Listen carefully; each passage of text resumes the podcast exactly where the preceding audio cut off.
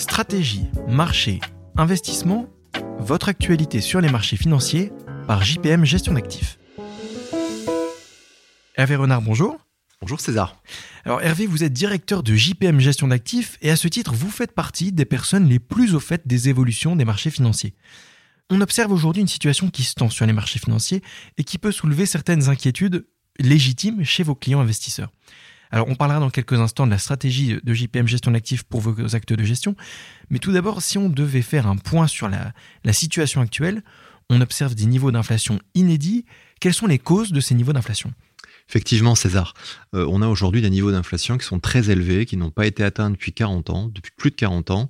Et en fait, l'origine de cette inflation tient euh, à des facteurs euh, économiques. Je dirais la relance importante, énorme qu'on a eue post-crise sanitaire en 2020. Et parallèlement à ce premier choc inflationniste par nature, on a eu une crise géopolitique avec l'invasion de l'Ukraine par la Russie, qui a généré des tensions très importantes sur les prix de l'énergie, qui se sont répercutées ensuite dans l'économie. Donc on voit une inflation qui est, assez lourde. On voit bien aujourd'hui que les banques centrales mettent tout en œuvre pour essayer de juguler cette inflation. On voit la Fed, la Banque centrale américaine, qui a rehaussé ses taux, la BCE aussi. Pourquoi ces décisions ont-elles été prises et est-ce qu'il faut craindre qu'une hausse des taux s'inscrive sur le temps long? Alors, cette réaction des banques centrales, elle est euh, légitime, car euh, la mission numéro un, voire même l'unique mission d'une banque centrale, est de lutter contre l'inflation. Il faut avoir en tête que à la fois Fed et BCE ont des objectifs d'inflation qui sont proches de 2%. Ayons en tête que l'inflation en zone euro est de quasiment 10% sur le mois de septembre et quasiment de entre 8 et 9 effectivement aux États-Unis. On est donc très très éloigné de ces cibles d'inflation des banques centrales. Il leur faut donc réagir avec beaucoup euh, d'intensité c'est légitime, c'est leur mission. D'où la hausse des taux qui aujourd'hui atteint 75 points, c'est ça? Alors effectivement, on a eu des hausses de taux de 75 points de base, euh, tant aux États-Unis qu'en Europe. Euh, pratique qui est d'ailleurs tout à fait euh, atypique au niveau des banques centrales et qui souligne bien l'urgence de la situation pour elles à réagir. Bon alors j'ai l'impression qu'il y a une accélération sur les marchés financiers depuis quelques semaines. Alors effectivement, après un, été qui a été plutôt agréable sur les marchés actions, les marchés actions ayant plutôt rebondi grâce à la publication de bons résultats au cours du deuxième trimestre. On a eu une réunion des banquiers centraux qui a eu lieu fin août aux États-Unis, euh, à Jackson Hole précisément. Et c'est vrai que cet épisode a été marquant car c'est là qu'on a, les investisseurs ont, vraiment compris la volonté farouche de la Fed de lutter contre l'inflation à tout prix, combien même euh, la conséquence de ces hausses des taux serait une récession.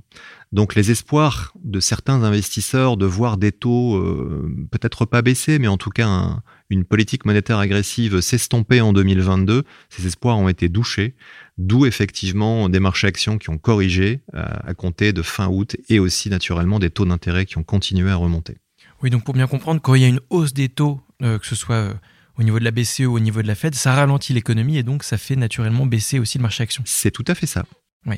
Est-ce que l'inflation est en train de se résoudre aujourd'hui? On a l'impression qu'on est sur cette tendance? En vérité, il y a deux, statistiques d'inflation qui sont à prendre en compte. Euh, l'inflation globale, qui intègre à la fois les prix euh, des matières premières alimentaires et énergétiques.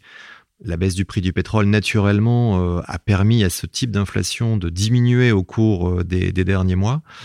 Pour autant, l'inflation corps, elle, donc dépolluée de, ces, de cet indice des prix énergétiques et alimentaires, elle, malheureusement, augmente. Il faut y voir en fait tout simplement le fait que les hausses de salaire qui ont pu être euh, observées, pratiquées euh, en Europe et aux États-Unis, ben, se retraduisent hein, euh, dans tous les secteurs d'activité et de ce fait entretiennent cette inflation. Oui, donc on a une hausse des prix qui est liée forcément à, la relance. Hervé, quelles sont les perspectives pour les marchés financiers dans les prochains mois? On entend parler d'une récession, vous en parliez il y a quelques instants. Quelle est votre analyse là-dessus? À ce jour et dans un contexte affirmé et volontariste des banques centrales de durcir encore leur politique monétaire avec des taux toujours plus hauts, il nous semble difficile d'envisager une reprise des marchés actions et ou une détente sur les taux d'intérêt, a fortiori avec le risque de récession que nous venons d'évoquer. Pour autant, si cette récession mondiale nous semble probable, elle nous apparaît à ce jour comme devant être de faible amplitude et non durable. Par faible amplitude, qu'est-ce que vous entendez? En fait, nous voyons trois facteurs de soutien à l'économie qui feraient que cette récession serait de faible amplitude et peu durable. D'une part, les prix du pétrole et donc de l'essence ont sensiblement baissé, redégageant du pouvoir d'achat aux ménages et surtout de la confiance aux ménages.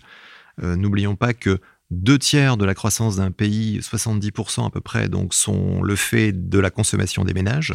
Donc leur niveau de confiance est essentiel dans les perspectives qu'on peut avoir. L'absence d'excès financier de la part des ménages aussi, ainsi que des entreprises en termes d'endettement, ce qui laisse à penser que ces derniers auront de la ressource pour faire face à un aléa économique de type récession. Dernier point enfin, le niveau très élevé d'emplois non pourvus qui laisse penser qu'en cas de récession, les licenciements ne seraient pas nécessairement massifs, hein, comme traditionnellement en pareilles circonstances. En d'autres termes, si un poste est vacant hein, dans une entreprise, on ne peut naturellement licencier personne. Hervé, on imagine que la récession pourrait peut-être même être une opportunité pour les investisseurs. Qu'est-ce que vous en pensez? Euh, L'avènement d'une récession amènerait selon nous les banques centrales à assouplir leur politique, c'est-à-dire à potentiellement baisser leurs taux, pour non plus lutter contre une inflation qui serait alors maîtrisée, mais bel et bien pour relancer une activité économique qui serait morose. Naturellement, ces baisses des taux seraient très appréciées par les investisseurs et offriraient un puissant soutien, tant sur les marchés actions que sur les marchés obligataires. Ça, on peut l'imaginer d'ici combien de temps? Pour nous, ce n'est pas avant le milieu de l'année 2023 que ceci peut se produire. D'accord, très bien. Alors aujourd'hui, on, voit que le contexte reste malgré tout morose. Jusqu'où peut baisser le, marché des actions? Alors c'est effectivement une question qu'on nous pose souvent, César. Pas évident d'y apporter une réponse. Hein. Néanmoins, on peut s'inspirer hein, du passé pour essayer d'y trouver des éléments. Depuis les années 70, nous avons vécu huit récessions. Hmm. La dernière en date étant d'ailleurs celle due à la crise sanitaire. En moyenne, une récession occasionne une correction des indices actions de l'ordre de 33% par rapport au précédent plus haut observé. Oui, donc 33%, on voit que c'est quelque chose d'assez important. Concrètement, là, au niveau du CAC 40, qu'est-ce que ça pourrait signifier? Bah, Tout simplement, avec un plus haut euh, de l'ordre de 7400 points atteint par le CAC 40 en janvier dernier, si une telle récession devait se produire avec une baisse de 33%, cela pourrait amener, statistiquement parlant, hein, le CAC 40 vers un niveau de 5000 points. Oui, donc c'est une baisse qui n'est pas négligeable. Faut-il sortir des marchés actions pour se mettre en sécurité dans une situation pareille? Alors la, question est légitime naturellement, hein, au vu d'un scénario qui pourrait amener le CAC 40 vers 5000 points.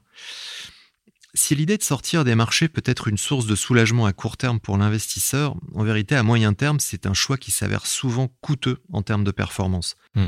Cette stratégie en fait elle n'a d'intérêt que si on envisage de se repositionner plus tard, à la baisse, hein, donc sur les actifs risqués, Or, l'observation de points bas sur les marchés, propice à une réexposition aux actifs risqués, s'accompagne toujours de nouvelles, économiques, financières, particulièrement exécrables et anxiogènes, sources de stress donc, et de nature de ce fait à reporter toute velléité d'investissement.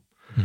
Parallèlement, ces points bas sont parfois très ponctuels, c'est-à-dire que la fenêtre de tir pour réinvestir est très réduite, et dès lors que la fenêtre est passée et qu'elle s'accompagne d'un début de rebond, il est très compliqué pour l'investisseur de réinvestir. En fait, les arguments que j'expose ici hein, tiennent de la finance comportementale, mais ces biais comportementaux sont présents chez tous les investisseurs, professionnels ou non, et régulièrement confirmés. Euh, s'il fallait l'illustrer, je connais très peu d'investisseurs qui ont réinvesti en mars 2020 sur les points bas lors de la crise sanitaire. Oui, nous, ce que j'entends, c'est qu'investir sur des actifs risqués en ce moment, je veux c'est plus se créer des problèmes qu'espérer des gains faramineux. Bah, je pense que l'idée de se réexposer euh, a du sens. On pense simplement que le timing n'est pas propice pour euh, une telle opération euh, dans un contexte de hausse des taux toujours en cours, toujours enclenché au niveau des banques centrales et aussi dans un contexte de dégradation du, du momentum, hein, du contexte économique. Oui, donc c'est encore un peu trop tôt.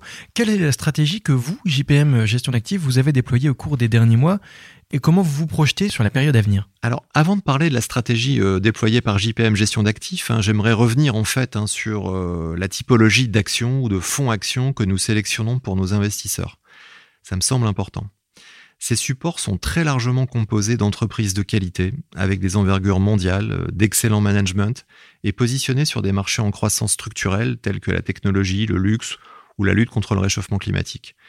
Même si ces entreprises ont été pour la plupart lourdement sanctionnées en 2022, elles n'en offrent pas moins un potentiel de reprise, de rebond donc, très important dans la durée. Oui, donc on est sur des marchés qui, à long terme, sont porteurs. Exactement, c'est l'idée. Ceci étant exposé hein, à aujourd'hui, toutes nos allocations, que ce soit sur des supports compte-titres, PEA ou contrats d'assurance vie, sont sous-exposées aux actifs risqués. Cela signifie par exemple que pour un PEA, hein, normalement investi à 100% en actions européennes, nous détenons environ 90% d'actions et 10% de liquidités. D'accord. En fait, nous avons graduellement construit cette sous-exposition aux actifs risqués au cours des derniers mois.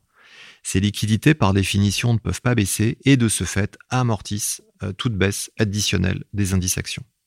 Et au-delà de l'amortissement qu'offre cette stratégie, Ces liquidités seront aussi un outil pour compléter les investissements de nos clients et bénéficier d'un rebond des actifs risqués quand il se matérialisera. Oui, donc c'est ce dont on parlait juste avant. Exactement, hein, mais comme évoqué précédemment, le moment actuel, avec des banques centrales qui sont toujours agressives, ne nous semble pas opportun encore pour renforcer ces positions. Oui, et puis j'imagine que pour vos clients, en dehors des actions que vous menez pour euh, optimiser le rebond des marchés, les clients ont aussi la possibilité de changer eux-mêmes leur profil de gestion en, s'enseignant auprès de leurs conseillers. Alors, bien sûr, César, hein, vous faites bien de le préciser. Au-delà du service apporté par JPM Gestion d'actifs en termes d'optimisation de l'allocation, euh, nos investisseurs peuvent tout à fait effectivement être en contact et rencontrer leur banquier privé ou leur conseiller habituel afin de réfléchir à l'opportunité d'accentuer l'exposition aux actifs à risque, de type action par exemple. Mhm. Naturellement, cela doit se faire avec euh, l'assurance qu'il y ait adéquation entre l'appétence au risque de l'investisseur, son horizon d'investissement et sa situation patrimoniale. Quelque part, je dirais que l'idée générale n'est pas de subir la volatilité des marchés financiers, propre et inhérente en fait à ces marchés, mais bel et bien de s'en servir comme un vecteur de génération de performance. En d'autres termes, transformer une contrainte en opportunité. Hervé, c'est très clair. Alors on arrive à la conclusion de ce podcast. Si on devait retenir une seule chose de ce podcast, qu'est-ce que ce serait? Ben, J'aurais tendance à dire, César, bien avoir en tête euh, l'ADN de JPM Gestion d'actifs, euh, qui se résume à la règle des 3 P, à savoir euh, persévérance, patience et prudence. Persévérance et patience, je pense qu'il faudra savoir en faire preuve au cours des prochains mois. les marchés seront assez volatiles faudra pas céder au, au, chant des sirènes, je pense, qui consistera à vouloir euh, couper son exposition pour se sécuriser, voilà, et pour se soulager. Et puis surtout, euh, il faudra être opportuniste, toujours avec le troisième P, la prudence requise, bien sûr, mais être opportuniste pour pouvoir saisir des points de marché qui seront sans doute euh, très attractifs dans un horizon moyen-long terme. C'est très clair. Merci beaucoup Hervé. Merci César. Merci d'avoir écouté cet épisode. Vous souhaitez en savoir plus? Votre conseiller en gestion de patrimoine ou votre banquier privé se tiennent à votre disposition pour réaliser avec vous un point personnalisé. À bientôt pour un prochain point sur l'évolution des marchés. Ce podcast constitue une présentation commerciale à caractère informatif. Il ne s'agit ni d'une offre de vente ou d'achat de titres, ni d'un conseil en investissement. Les estimations et opinions exprimées reflètent notre jugement à la date d'enregistrement du podcast. Pour plus d'informations, rendez-vous dans la description de l'épisode.